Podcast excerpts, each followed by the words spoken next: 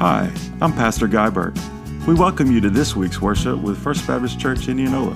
We also invite you to find out more about us at our website, www.fbcindianola.com. And don't forget to like us on social media. Join us now as we study deep truths from God's holy word. Hey everyone, thanks for tuning in to Wednesday Online this week. We are so excited that you've taken a, just a moment of your week to tune in to hear from God's Word. And tonight we're going to jump back into our series on in Galatians. Uh, for the last couple weeks, we've had Deep Conversations episode. Check that out. If you've missed it, Dr. Andy Yarbrough shares some great insights and some wonderful thoughts on anxiety and depression from the clinical point of view. Uh, but this week we're jumping back into Galatians and we're in chapter 2, beginning in verse 2. Just one verse tonight as we walk through uh, this book of the Bible together uh, during our midweek time. Uh, Paul is uh, facing heresy. He's facing this group known as Judaizers, and they're actually just layering traditions of ancient Judaism onto what the gospel says. And Paul is, is going to show tonight that he is presenting a true gospel. He has been hitting this issue head on. He didn't, uh, he didn't wait around.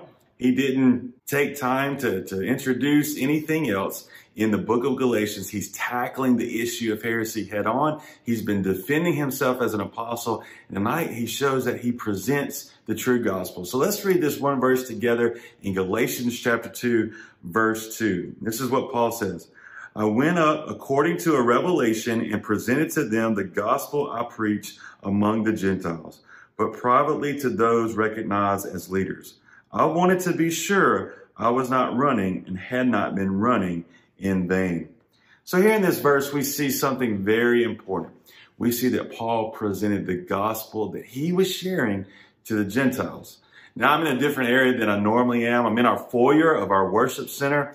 And one of the pieces in our foyer of our worship center, you see sitting behind me, uh, this is a mold. This is uh, the, the face of Christ that Dr. Sam Gore came and did several years ago during one of our Good Friday services. He took this lump of clay and he began to mold it and shape it into the face of Christ as we see sitting here behind us. And maybe you've been in our foyer and you've seen this work of art. Dr. Sam Gore has since gone home to be with the Lord, uh, but he had a tremendous gift and a tremendous talent to present this artwork and also share the gospel. And this is what we see Paul doing in Jerusalem. He's gone up to Jerusalem by revelation. In this verse, it says revelation. Now, we don't know the, the specifics about that revelation. That revelation may have been confirmed in the local body of believers that Paul was with. It could have been a specific personal revelation, uh, but, but he probably shared that with other believers and he knew he must go up to see those in Jerusalem of the early church and present this gospel for his sake. And so when we think about this, we see that not only is he having this revelation, but he presented to them. What does this term present mean? Well, it actually means communicated for consideration. So Paul is communicating what he has been sharing with the Gentiles. Remember, Paul is called to the Gentiles Gentiles, anyone outside of Israel in the ancient day in this mindset, in this time, in this context, okay? And so he is communicating for consideration the gospel that he's been sharing. Now, now wouldn't that aid the false teachers?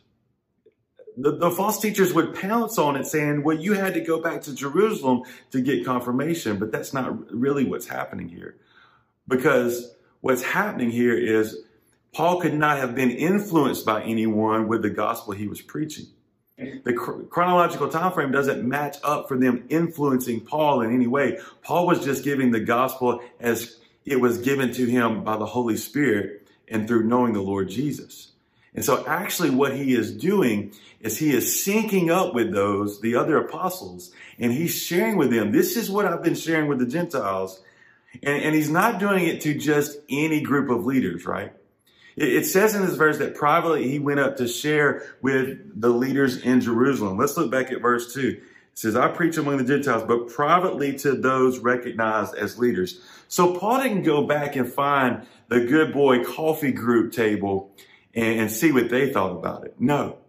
He's presenting it to the leaders of the church in Jerusalem in a private meeting. And he's doing so not only to, to continue to defend his apostleship, but he's doing it to show that his gospel he is preaching to the Gentiles not only matches up, but that is the it's the pure gospel of the Lord Jesus Christ. And so he, that's what he presents to them. He presents to recognized leaders. He, so he is communicating to these important leaders the true gospel that he's been sharing. Hasn't been impacted by anyone else. And it actually go, goes against the false teaching of those known as the Judaizers, those that were infiltrating within the church at Galatia. And then we see why he does it. He shares with us at the end of this verse why he does what he does. And it says in verse 2 I wanted to be sure I was not running and had not been running in vain. The linchpin to this verse is that Paul wanted to know.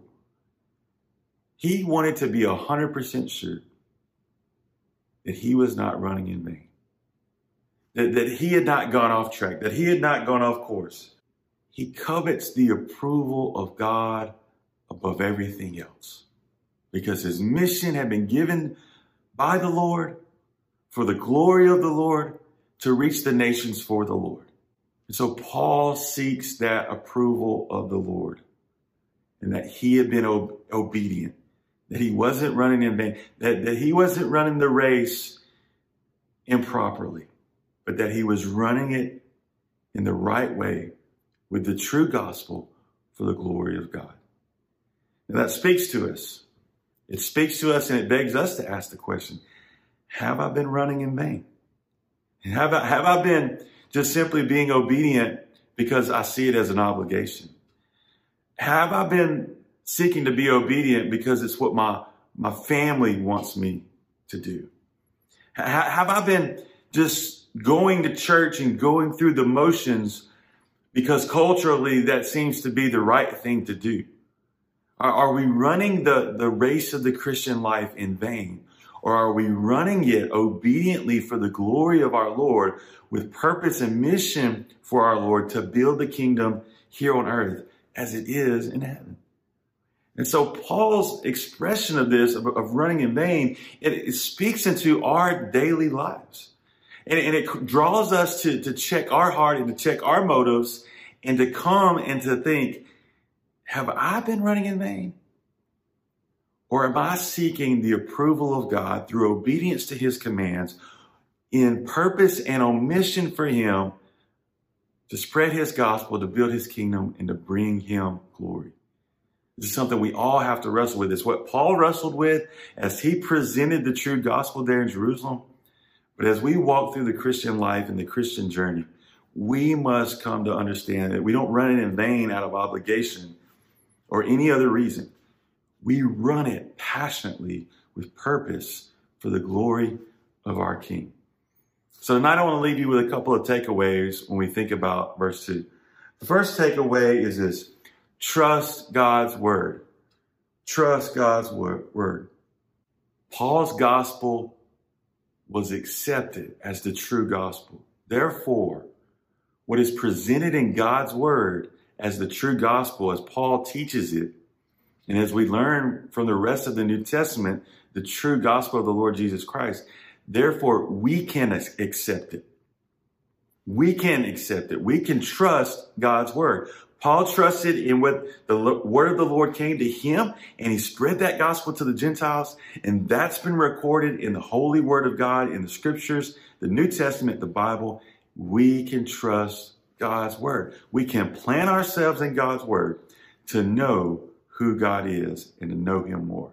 The second takeaway is God's approval is what matters. God's approval is what matters.